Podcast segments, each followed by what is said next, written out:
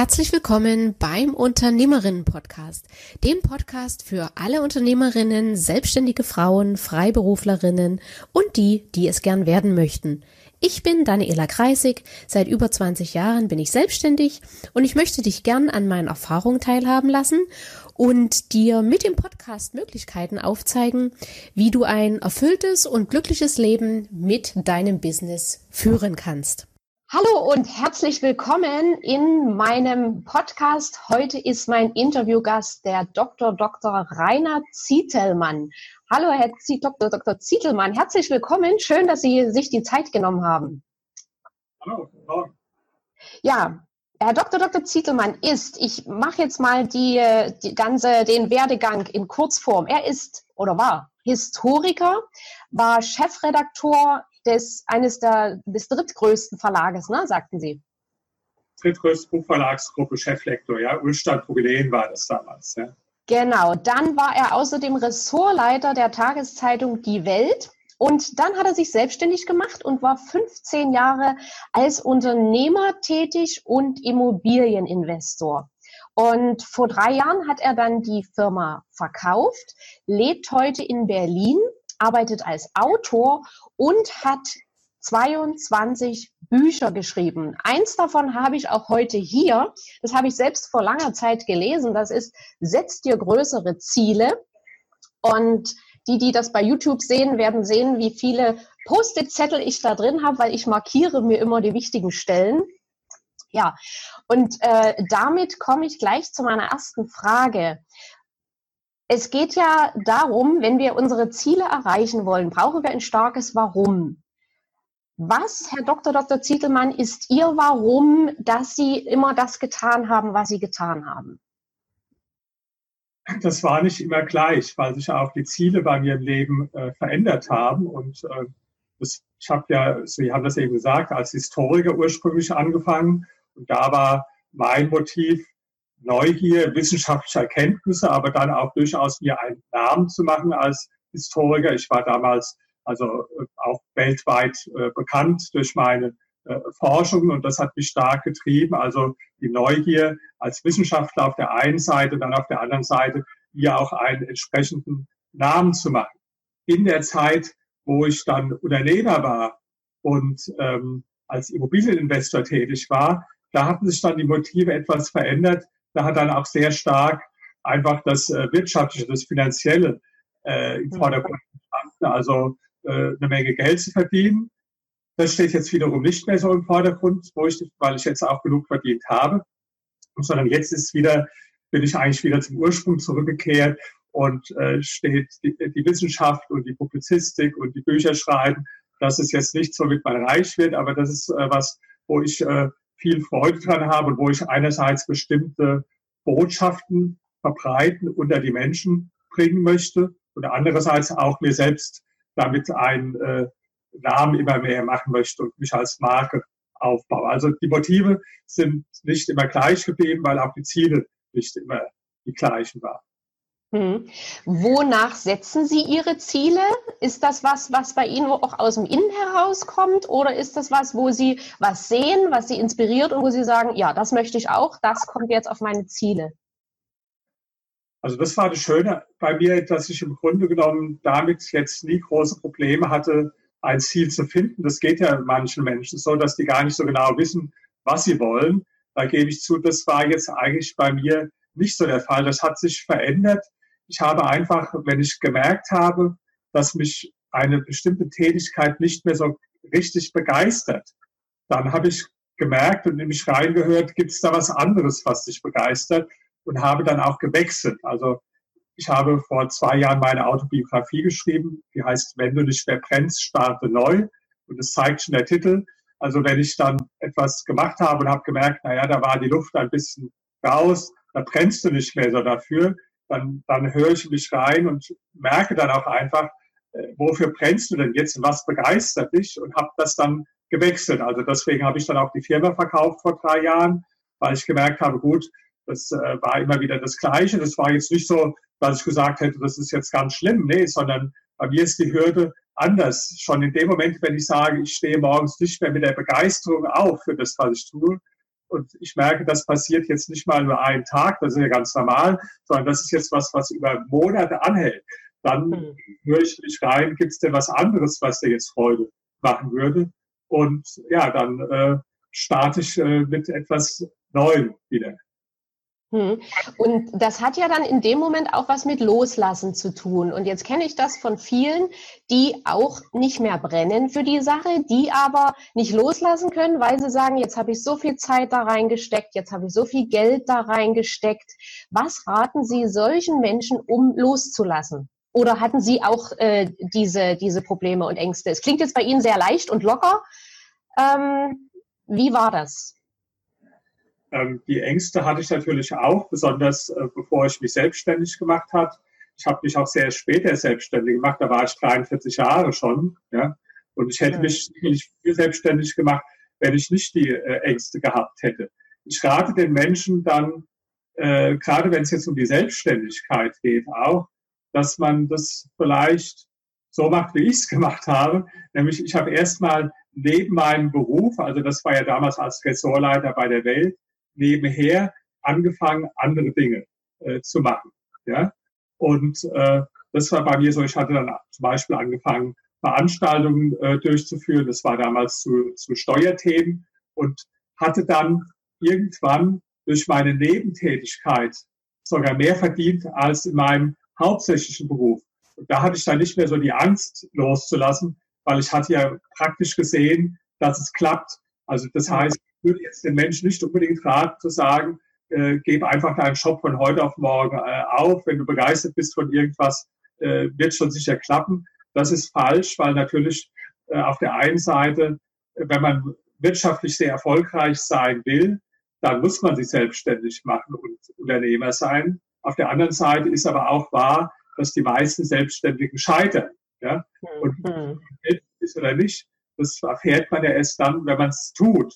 Und ich zum Beispiel bin ein eher sicherheitsorientierter Mensch. Das heißt, ich hätte das jetzt nicht so gewagt, äh, ohne vorher das überhaupt auszuprobieren. Das ist ja schön, wenn man dann eine, einen Hauptberuf hat und fängt im Nebenberuf dann an. Und ich habe eigentlich mein ganzes Leben, immer wenn ich Angestellter war oder fast immer auch nebenbei durch andere Tätigkeiten äh, Geld verdient. Ja, und dann dadurch auch das Selbstbewusstsein gewonnen, dass ich gesagt habe, okay, du kannst auch selbstständig Geld verdienen. Und dann ist der Schritt nicht mehr so äh, groß, äh, wie wenn man jetzt einfach so ins kalte Wasser springt. Ja, ja. Das ist sicherlich balsam in den Ohren von vielen, weil ja im Moment auch viele ähm, draußen unterwegs sind, die sagen, du musst das eine wollen und schneide den Rückweg ab und es gibt keinen Plan B, sonst willst du es nicht genug.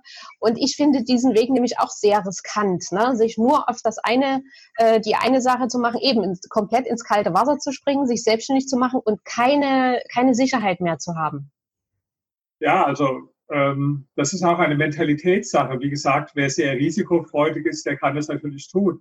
Ich selbst gehöre eher zu den Menschen, die nicht so extrem risikofreudig sind, sondern die auch äh, Sicherheit wollen. Und ich möchte eigentlich die Menschen ermutigen jetzt, die auch so, so Sicherheitsbedürfnisse äh, haben, zu sagen, das heißt nicht, dass du nicht auch Unternehmer werden kannst, aber versuch's doch erstmal nebenberuflich. Ich kenne viele Fälle. Also ich hatte einen Bekannten, der war äh, Angestellter, der hat dann nebenbei angefangen, als Makler zum Beispiel äh, tätig zu werden. Oder ein anderer, der hat im äh, Finanzvertrieb gearbeitet. Oder ich hatte einen Bekannten ganz früher schon, wo ich jung war, der war Angestellter und hat dann abends angefangen, so ein Fitnessstudio äh, praktisch, das fing dann halt erst um 17 Uhr an und ging bis 24 Uhr. Das würde heute sicherlich äh, nicht mehr so unbedingt funktionieren. Oder doch auch. Äh, genau, das Fitnessstudio, wo ich jetzt trainiere, das ist so ein Franchise-System und der ist eigentlich Ingenieur, der Franchise-Nehmer hat nebenbei dann so ein Fitnessstudio aufgebaut. Ja, also es gibt schon immer die Möglichkeit, nebenher was zu machen und auch die Zeit. Äh, wer das nicht glaubt, dem möchte ich mal das Beispiel von Albert Einstein nennen. Also der hat ja im Patentamt gearbeitet, äh, hauptberuflich einen großen Teil von seinem Leben. Und die Relativitätstheorie, die hat er sozusagen nebenberuflich in der Freizeit entwickelt.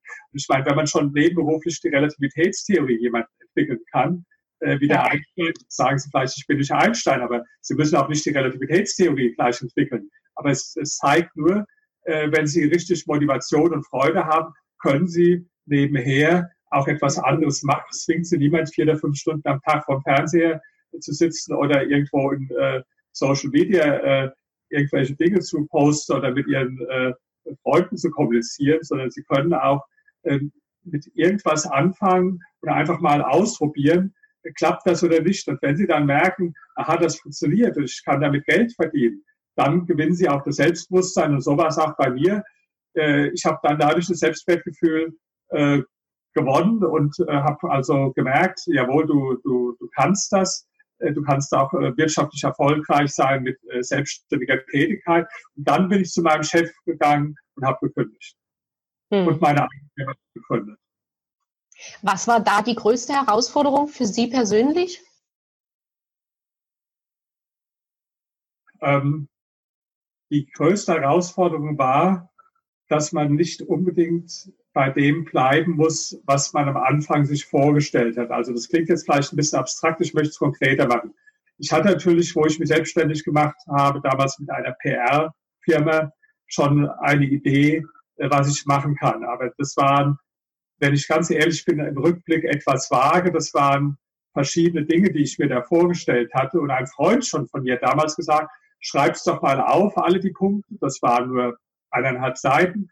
Und Später wird sich herausstellen, dass wahrscheinlich nur ein oder zwei dieser Dinge wirklich dann funktionieren. Und genauso war es auch tatsächlich gewesen. Ich hatte alle möglichen Ideen und habe dann aber gemerkt, dass das, was eigentlich von den Kunden nachgefragt war, weil darum ging es ja, dass ich das gar nicht so gut konnte äh, im Prinzip. Und habe dann einen Mitarbeiter gefunden, der es besser konnte als ich. Ja? Und das war ganz wichtig, weil ohne den wäre das schon schwierig gewesen. Und das heißt, wenn Sie dann feststellen, äh, das ursprüngliche Konzept, das äh, klappt vielleicht nicht ganz so, wie, wie Sie es sich vorgestellt mhm. haben, dann ist es nicht schlimm. Das ist ganz oft so bei vielen Firmengründern, dass sie also dann äh, das Konzept oder die äh, Geschäftsidee ändern müssen im Laufe der Zeit.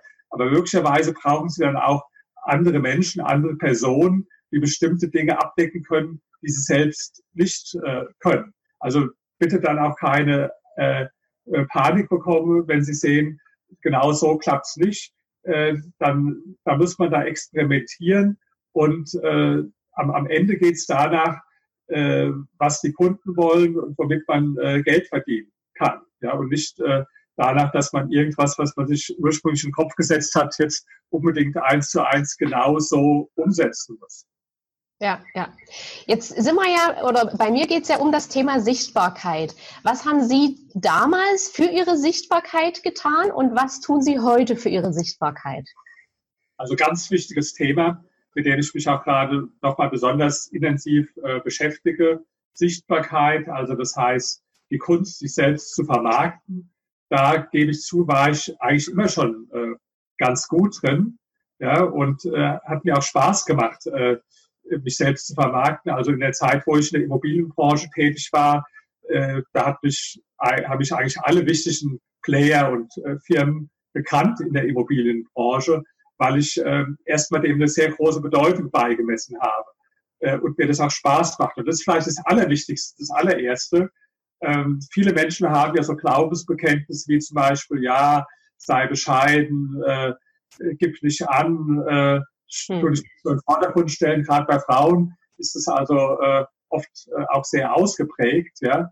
Und das ist das Wichtigste, erstmal diese äh, Glaubensbekenntnisse abzulegen. Also der Glaube, wenn ich gut bin, dann merken es die anderen schon von selbst und die Qualität, die setzt sich von alleine durch. Das ist also Unsinn. Wenn das so wäre, dann könnte Mercedes längst äh, die gesamte Werbung oder PR abschaffen weil sie sagen könnten, wir haben gute Autos, das wissen die Leute ja, die Qualität, die setzt sich von alleine durch. Nein, die setzt sich halt nicht von alleine durch, sondern sie müssen immer äh, Dinge dafür tun. Und äh, in diesem Buch, was Sie äh, gerade hochgehalten haben, Setzt dir größere Ziele, habe ich auch ein Kapitel über die Kunst der Selbstvermarktung. Da werde ich auch mal ein ganzes Buch drüber, äh, drüber schreiben. Und da gibt es viele Beispiele. Nehmen wir die, die, die Madonna habe ich als Beispiel da genannt. Ja da haben die Leute, die was von verstehen, gesagt, die konnte nicht besser singen als zehntausende andere Menschen. Mhm. Aber warum hat sie dann hunderte Millionen verdient und war eine Zeit lang die am besten verdienende Sängerin der Welt? Warum? Weil sie sich auf die Kunst der Selbstvermarktung verstanden hat, weil sich selbst als Marke aufgebaut hat. Ja, und das ist im Prinzip ganz entscheidend, äh, dass man also ja eine Nische findet ja, und dann sich in der Zielgruppe bekannt macht. Und äh, der erste Schritt würde ich sagen, ändern Sie, falls Sie da nicht die gleiche Einstellung haben, dass Sie sagen, ja, mir macht es Spaß, äh, meinen Namen bekannt zu machen. Mir macht es auch Spaß, mich als Marke aufzubauen. Mir macht es auch Spaß, nach außen zu gehen. Äh, dann müssen Sie, äh, wenn Sie diese Einstellung nicht haben, unbedingt äh, was daran ändern, weil die meisten Menschen werden zurückgehalten, weil sie da irgendwelche Sachen in ihrer Kindheit oder Jugend erzählt bekommen haben, sei kein Angeber oder Bescheidenheit ist eine Zier oder Eigenlob stinkt oder alle solche Sprüche, die die Leute verinnerlicht haben und die letztlich alle Erfolgskiller sind. Ja, ja. Jetzt haben Sie ja gerade von dem Buch gesprochen. Ich habe hier mal ein Passus rausgesucht. Ich zitiere, nur derjenige, der es versteht, sich selbst richtig zu positionieren, der die Bedeutung von Public Relations und professioneller Öffentlichkeitsarbeit versteht und dabei auch keine Angst hat zu polarisieren, hat eine Chance, in unserer modernen Mediengesellschaft, die letztlich einen großen Wettbewerb um die Erlangung von Aufmerksamkeit darstellt, wahrgenommen zu werden. Haben Sie den Eindruck, dass gerade das Frauen Unternehmerinnen schwerer fällt? Und wenn ja, warum? Also ich glaube, vielen Menschen fällt es schwer. Äh, ich denke schon, dass es bei äh, Frauen traditionell auch vielen schwer gefallen ist, aber ich glaube auch, dass sich das im Moment etwas ändert, ja.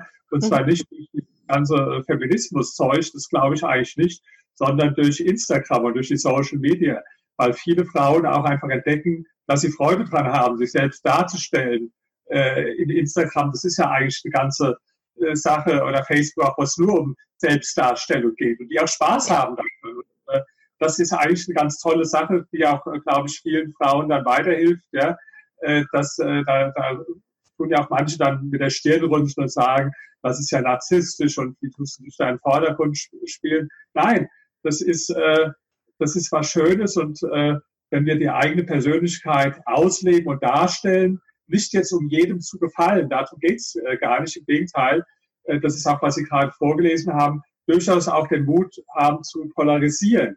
Äh, wenn man also versucht, es allen recht zu machen, dann kann man sich damit auch keinen äh, Namen machen und äh, bekannt machen, sondern äh, das ist vielleicht was, was Frauen doch noch ein bisschen schwerer fällt. Ja? Das heißt, ähm, auch damit zu lernen, äh, dass Menschen sie total ablehnen und das vollkommen okay und in Ordnung befinden. Das ist vielleicht was, äh, was ich Frauen noch mal sagen würde. Versucht da mal eine andere Einstellung zu, zu bekommen.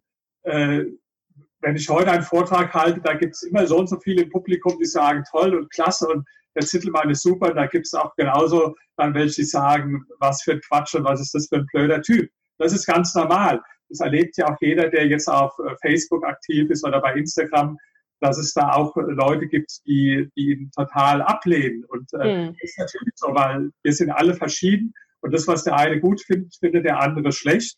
Und äh, das ist halt mein Tipp, versuchen Sie das positiv zu sehen, wenn Sie auch äh, Ablehnung erfahren, weil äh, das ist immer so, dass äh, Persönlichkeiten polarisieren. Ich sage mal ein Beispiel, äh, Dieter Bohlen nehmen wir dem als Beispiel. Also ich habe die Musik gut gefunden zu meiner Zeit, Modern Talking gern gehört. Ich finde auch den als Typ gut, aber ich weiß, dass es genauso viele geben, die sagen, das ist ja das allerletzte, die finden den total schrecklich. Das hat den jetzt aber nicht besonders gestört. Das, äh, ich glaube auch nicht, dass er die Bekanntheit erreicht hätte, wenn er die Angst gehabt hätte zu polarisieren, dass also auch äh, Menschen ihn dann ganz entschieden, äh, entschieden ablehnen. Und das ist vielleicht, wenn, wenn Sie jetzt ganz spezifisch über Frauen sprechen, äh, das, was also viele schon gelernt haben, jetzt durch Instagram und Social Media, dass sie äh, Spaß dran haben, auch ihren eigenen Namen aufzubauen, sich selbst als Marke aufzubauen, auch nicht mehr das große Problem haben, im Vordergrund zu stehen, aber vielleicht noch ein Problem damit haben mit Ablehnung. Und wenn dann Leute sagen, das ist ja aber ganz äh, äh blöd, muss das sein, ist wichtig so, weil das zeigt ja, dass Emotionen ins Spiel kommen. Und es geht ja dabei auch um Emotionen. Und es gibt jetzt keinen Menschen, der nur positive Emotionen auslöst. Gerade dann nicht, wenn man seine Persönlichkeit nach außen lässt. Weil im Grunde genommen geht es darum, dass man einfach die Persönlichkeit so, wie man wirklich ist, authentisch von innen nach außen lässt. Davor haben viele Menschen Angst. Warum? Weil sie wissen, dass, äh, dass das spaltet dann auch. Ja? Dass also, was der eine gut findet, findet der andere schlecht. So hat der liebe Gott die Menschen gemacht. Das ist ja auch bei jedem Auto so. Der eine findet es toll, der andere, der findet es ganz hässlich. Der, der eine mag die Farbe grün, der andere sagt, ich würde nie was Grünes äh, äh, anziehen zum Beispiel. Und äh, das ist ganz normal, dass also Dinge, die im emotionalen äh, Bereich auch liegen, polarisieren. Und okay. das ist also ganz wichtig, dass man sich da äh, abhärtet gegen, oder ich sage nicht nur abhärtet, im Gegenteil, dass man das als positiv empfindet. Ich nehme mal den Karl Lagerfeld als Beispiel. Ich habe gerade äh, die Biografie über 500 Seiten über Karl Lagerfeld gelesen. Und das mhm. war ja auch jemand, der es ganz ideal verstanden hat, sich wirklich selbst als Marke aufzubauen, ja, schon vom Äußeren mit Markenzeichen, also mit seinem Zopf, mit seiner Brille, mit den äh, Handschuhen, die die Finger äh, frei waren, aber auch mit seinen Sprüchen, äh, die er gebracht hat. Und natürlich gibt es Menschen, die fanden den ganz toll, aber es gibt auch genauso welche, die ihn total ablehnen. Und er hat gesagt, ihm hat auch das Freude gemacht, äh, wenn also Menschen ihn ablehnen. Nicht nur, wenn Menschen ihn gut finden, äh, sondern auch, wenn Menschen ihn ablehnen. Und sonst hätte er auch gar nicht so agiert, weil es doch klar, dass nicht jeder das jetzt äh, äh, toll fand, so wie er aufgetreten ist. Und das ist das Geheimnis, also dass man auch äh, keine Angst hat zu polarisieren. Ja, ja. Was raten Sie jetzt zum Beispiel einer Unternehmerin, weil das habe ich oft zum Beispiel in, in meinen Beratungen, ne? wenn jetzt jemand sagt, aber ich habe doch nur eine ganz normale Steuerberatungskanzlei und ich kann ja schlecht mit äh, mich bei den äh, Unterlagen filmen lassen, ne? Thema DSGVO und und und. Oder ich bin doch nur eine normale Friseurin. Ich weiß, dass es auch da äh, Nischen und Alleinstellungsmerkmale gibt. Meine Frage an Sie, was empfehlen Sie den, sage ich mal, no, was heißt normalen? Es ist ja jetzt alles irgendwo normal, ne? Das ist ja äh, eine Betrachtungsweise. Aber was empfehlen Sie jemanden, der sagt, ich finde meins nicht oder ich habe doch so einen ganz normalen Job? äh, und weiß nicht, wie ich damit rausgehen soll. Wer jetzt praktisch so die, die Feldwald- und Wiesensteuerberaterin ist, die jetzt alles macht und von allem irgendwo ein bisschen Ahnung hat, aber nirgendwo tief, die wird auch nie besonders erfolgreich sein, nicht viel äh, Geld verdienen in ihrem Bereich. So ähnlich wie bei den Anwälten auch. Ja, da gibt es so Anwälte, die machen alles. Ja, also der macht äh, heute mal eine Scheidung, morgen mal einen Verkehrsunfall, übermorgen urkundet der mal einen äh, Immobilienkaufvertrag. Äh, der wird natürlich äh, jetzt nie die äh, Anerkennung bekommen, auch nicht das Geld verdienen, wie jemand, der sich spezialisiert hat. Ja, das ist ja wie beim Arzt auch. Es gibt den Allgemeinarzt, der hat auch seine Berechtigung. Aber wenn Sie jetzt natürlich eine Krankheit haben, wo es wirklich drauf ankommt, eine, eine ernste Erkrankung, dann werden Sie ja nicht zu Ihrem Allgemeinarzt gehen, sondern werden Sie zum Spezialisten gehen. Und wenn Sie jetzt ein ganz kompliziertes ähm, rechtliches Problem haben, dann werden Sie auch nicht zum 0815 äh, Anwalt gehen. So ist es auch. Also einer meiner äh, besten Freunde, der, äh, der ist zwar kein Steuerberater, aber der äh, war früher Vorsitzender Richter am Finanzgericht hier in äh, Berlin und ist auch mit Steuerthemen unterwegs. Und der hat sich jetzt zum Beispiel seit 40 Jahren macht er nur Immobiliensteuerrecht praktisch. Mhm. Da weiß er dann auch alles und da kennt, kennen den die Leute auch und da hat er sich seinen Namen gemacht. Also das ist schon wichtig, eine Nische zu finden. So war das auch bei mir, wo ich mal eine Firma gegründet habe. Damals gab es ungefähr 2000 PR-Firmen in Deutschland.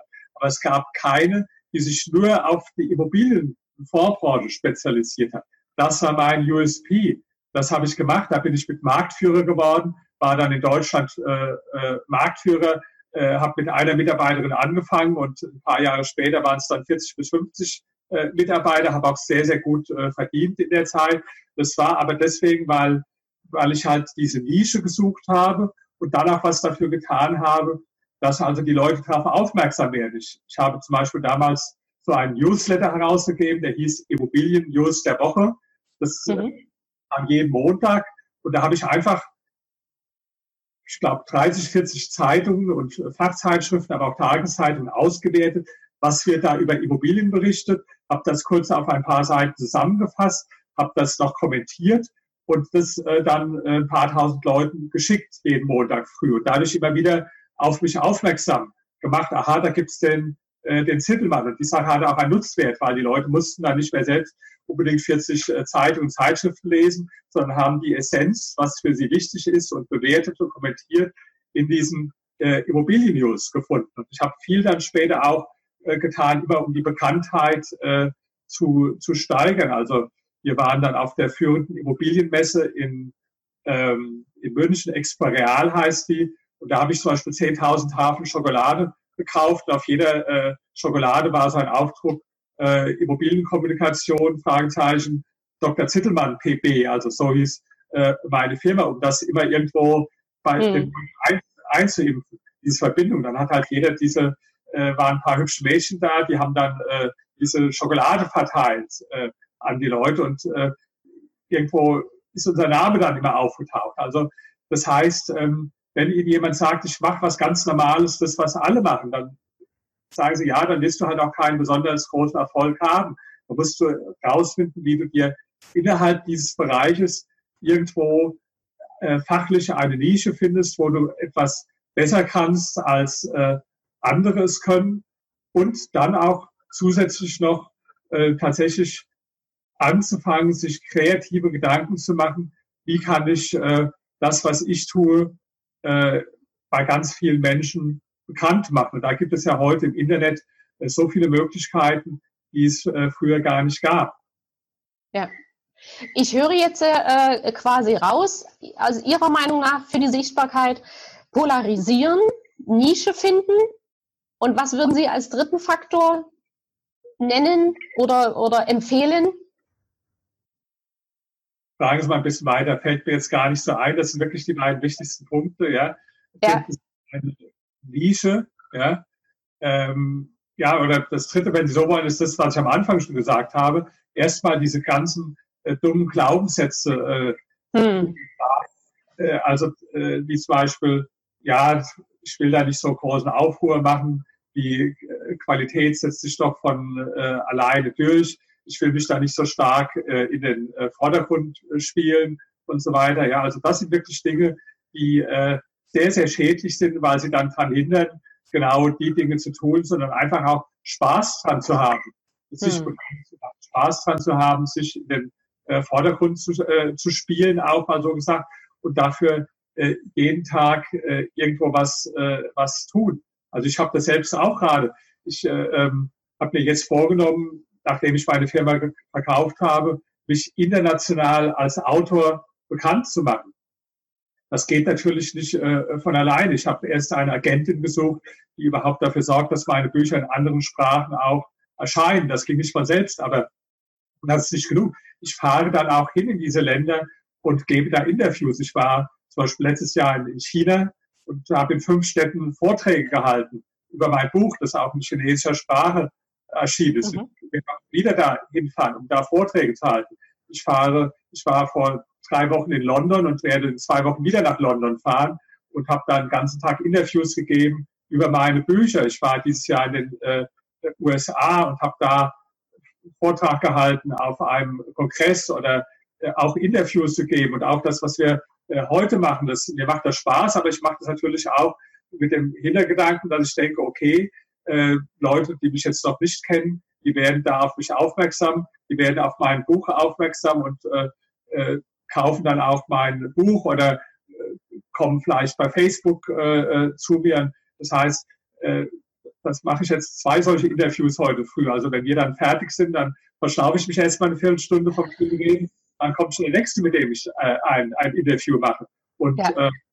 äh, äh, übermorgen, da bin ich äh, sogar im Deutschen Bundestag eingeladen und habe ein Streitgespräch mit einem äh, Professor. Da geht es über reiche Menschen. Ja? Und da kommen dann Abgeordnete aus dem Bundestag und andere äh, äh, Menschen. Und da habe ich dieses äh, Streitgespräch übermorgen im Bundestag. Und einen Tag später fahre ich nach Saarbrücken und halte da wieder einen Vortrag über ein anderes Buch. Also das sind auch schon viele Dinge, die man dafür tun muss. Und da gibt es jetzt Autoren, weil Sie jetzt gerade das Beispiel von Frauen nennen. Das sage ich immer ein Beispiel. Ich habe also meine zweite Doktorarbeit geschrieben über das Thema Psychologie der Superreichen. Und mhm.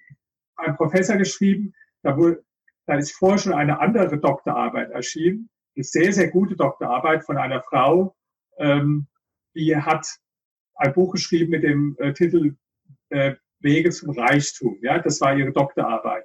Und ich kannte die nicht und ich habe die dann mal angeschrieben und gefragt, können Sie mir mal die Buchbesprechungen erschienen, äh, äh, zumailen oder schicken, die über Ihr Buch erschienen sind, weil ich hatte den Hintergedanken, äh, die Leute, die Ihr Buch besprochen haben, die könnten sich dann auch für meins interessieren und dann schicke ich denen meins.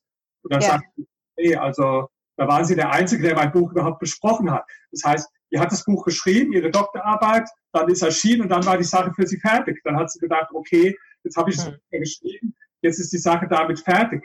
Das ist der Unterschied zu mir. Für mich fängt dann erst die Phase 2 an überhaupt, wenn das Buch geschrieben ist. Und die Phase 2 heißt ja, das Buch zu vermarkten. Für sie war das alles beendet in dem Moment, wo das Buch rauskam und hat dann gehofft, äh, dass das Buch von selbst irgendwo äh, den, den ja. Weg hat sich nicht gekümmert, Interviews zu geben, hat sich nicht gekümmert, dass Buchbesprechungen äh, kamen. Und das ist halt der große Unterschied. Äh, ich sage, jetzt geht's erst los. Das ist, das ist aber wirklich ein Verhalten, was ich bei ganz vielen Frauen sehe. Die haben, ich sage jetzt mal, einen riesigen Schatz, aber bringen den nicht auf die Straße. Absolut, das ist ein tolles Buch. Das war überhaupt das erste, äh, die erste wissenschaftliche Untersuchung, äh, wie man reich wird in Deutschland, wenn man es mal so sagen. Eigentlich eine tolle Sache. Da hätten alle natürlich ein großes Interesse gehabt. Aber ich meine, jedes Jahr kommen 10.000 Bücher raus. Und äh, da kann man nicht von den Journalisten erwarten, dass sie jetzt von selbst auf das Buch stoßen. Da muss man äh, das Buch denen schicken, da muss man da auch mal anrufen, da muss man da E-Mail schreiben, da muss man sagen, ich will hier kurz diese, diese Story formulieren. Und das hat hier alles nicht gemacht, ja. Obwohl mhm. sie es wahrscheinlich als Frau sogar noch einfacher hätte, weil man als Frau dann sogar zum Teil noch leichter in die Medien kommt, als man als Mann äh, in, in die Medien kommt. Aber das hat sie alles nicht genützt. Und wie gesagt, ein ganz tolles Buch, absolut super. Äh, ich äh, habe mich selbst inspiriert, meine eigene Untersuchung dann äh, zu machen. Aber wie Sie sagen, sie hat es völlig unter Wert verkauft. Und das hat auch was oft Selbstvermarktung, hat auch was mit Selbstvertrauen zu tun. Und das ist natürlich auch was, wo schon viele Frauen irgendwo äh, ein Defizit haben. Ich habe das auch in meiner Firma gemerkt. Also wo ich meine Firma hatte, da waren jetzt sogar mehr Frauen Führungskräfte, Abteilungsleiterinnen als Männer. Nicht, weil ich irgendeine Frauenquote, davon halte ich überhaupt nicht, sondern das hat sich einfach so gegeben, weil die jetzt äh, fähig waren. Ja? Und einmal, da hatte ich einen Abteilungsleiter, von dem war ich nicht mehr so überzeugt und da habe ich dem dann erklärt, also er muss jetzt ein bisschen zurücktreten als, als Stellvertreter und wollte dann äh, eine andere Mitarbeiterin zur Abteilungsleiterin machen. Ja?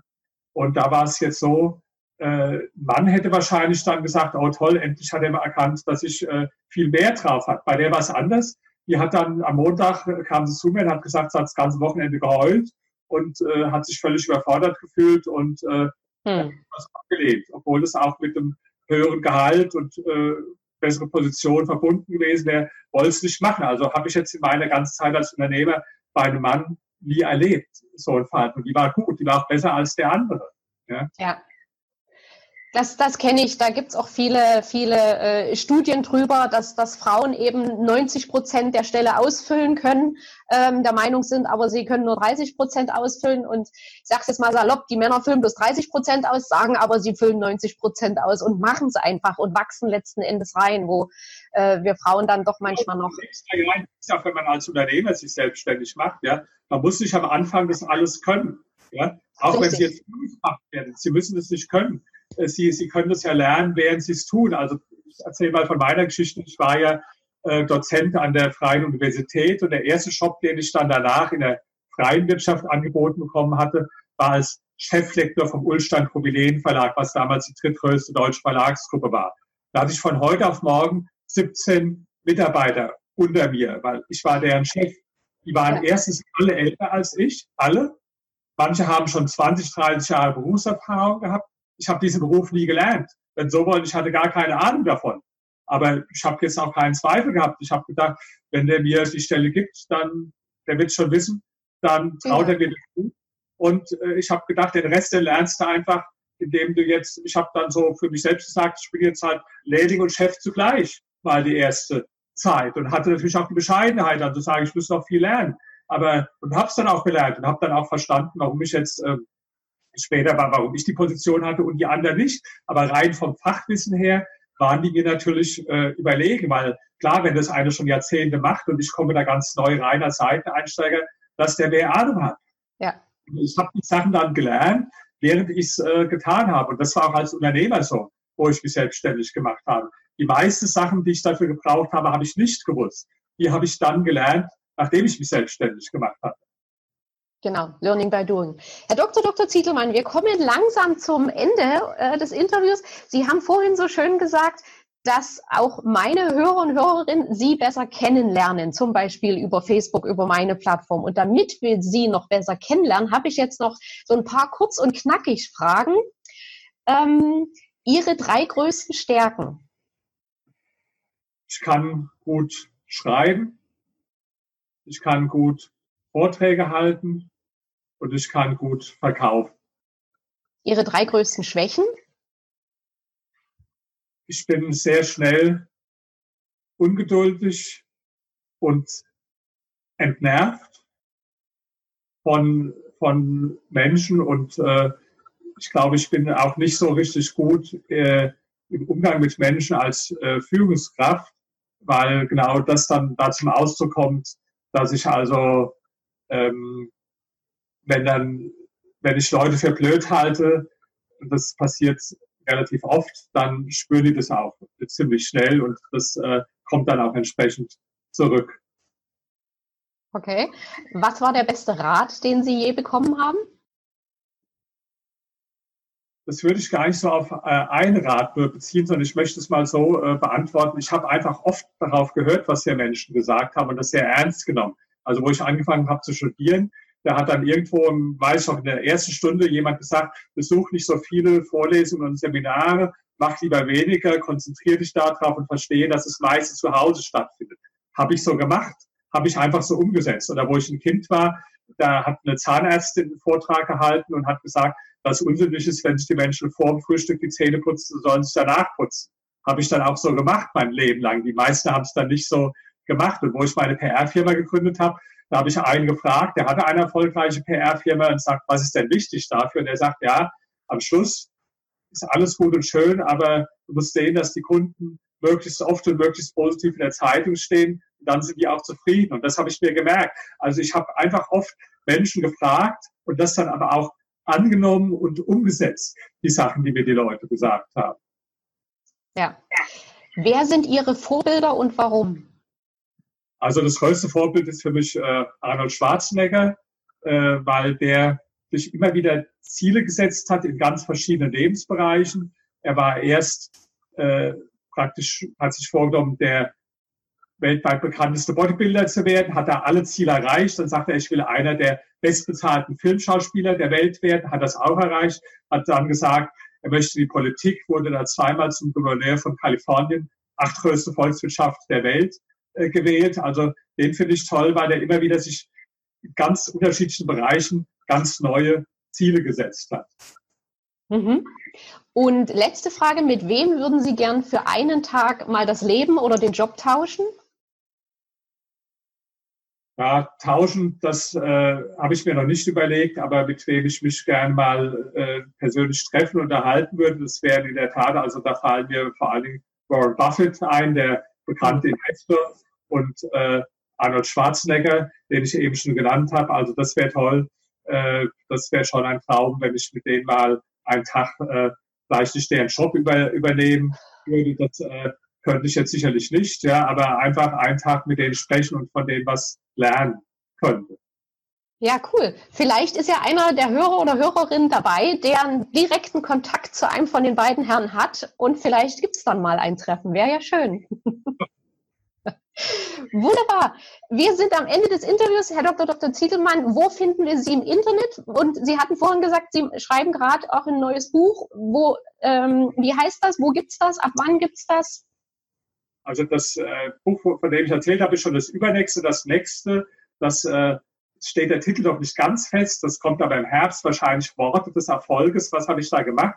Ich habe 210 Zitate genommen von Persönlichkeiten von Konfuzius bis Steve Jobs und habe äh, überlegt zu, zu 20 Lebensbereichen, äh, was sagt ihr das für das Leben? Habe ein richtiges Arbeitsprogramm daraus gemacht, ein 20 Wochen Arbeitsprogramm, mit äh, Fragen, mit konkreten Aufgaben, weil dieses Buch setzt dir größere Ziele, hat ganz viele Menschen inspiriert und begeistert. Also ich bin neulich hier in Berlin bei Kudamm gelaufen, da kam eine junge Frau zu mir, die hat mich irgendwie erkannt vom Gesicht und gesagt, durch ihr Buch habe ich mich selbstständig gemacht. Ich habe zwei Firmen jetzt. Ich bin so begeistert. Das war der Grund. Und so kriege ich jeden Tag äh, fast solche äh, Mails und Nachrichten von Leuten. Und ich habe gedacht, das setze ich jetzt fort, äh, dass das noch ein bisschen äh, praktischer, handlungsorientierter ist mit diesem 20 Wochen Arbeitsprogramm. Und das soll irgendwann im Herbst äh, herauskommen. Und äh, ja, ansonsten findet man mich auf äh, Facebook bei Dr. Dr. Zittelmann. Da geht es allerdings eher um äh, politische Themen. Oft äh, da, da werden viel die Grünen und die Linken gepiesackt. Also wer jetzt sehr grün oder sehr links ist, ja, der äh, wird da nicht viel Freude dran haben. Aber mir macht es Freude, ich poste da relativ viel. Mache ich erst seit letztem Jahr, aber habe jetzt schon fast 11.000 äh, Follower da gefunden, denen das gefällt. Sehr gut. Dann vielen, vielen Dank, Herr Dr. Dr. Ziedelmann. Viel Erfolg weiterhin. Ja, und alles Liebe. Bis bald. Ihnen auch ganz herzlichen Dank. Danke. Dankeschön.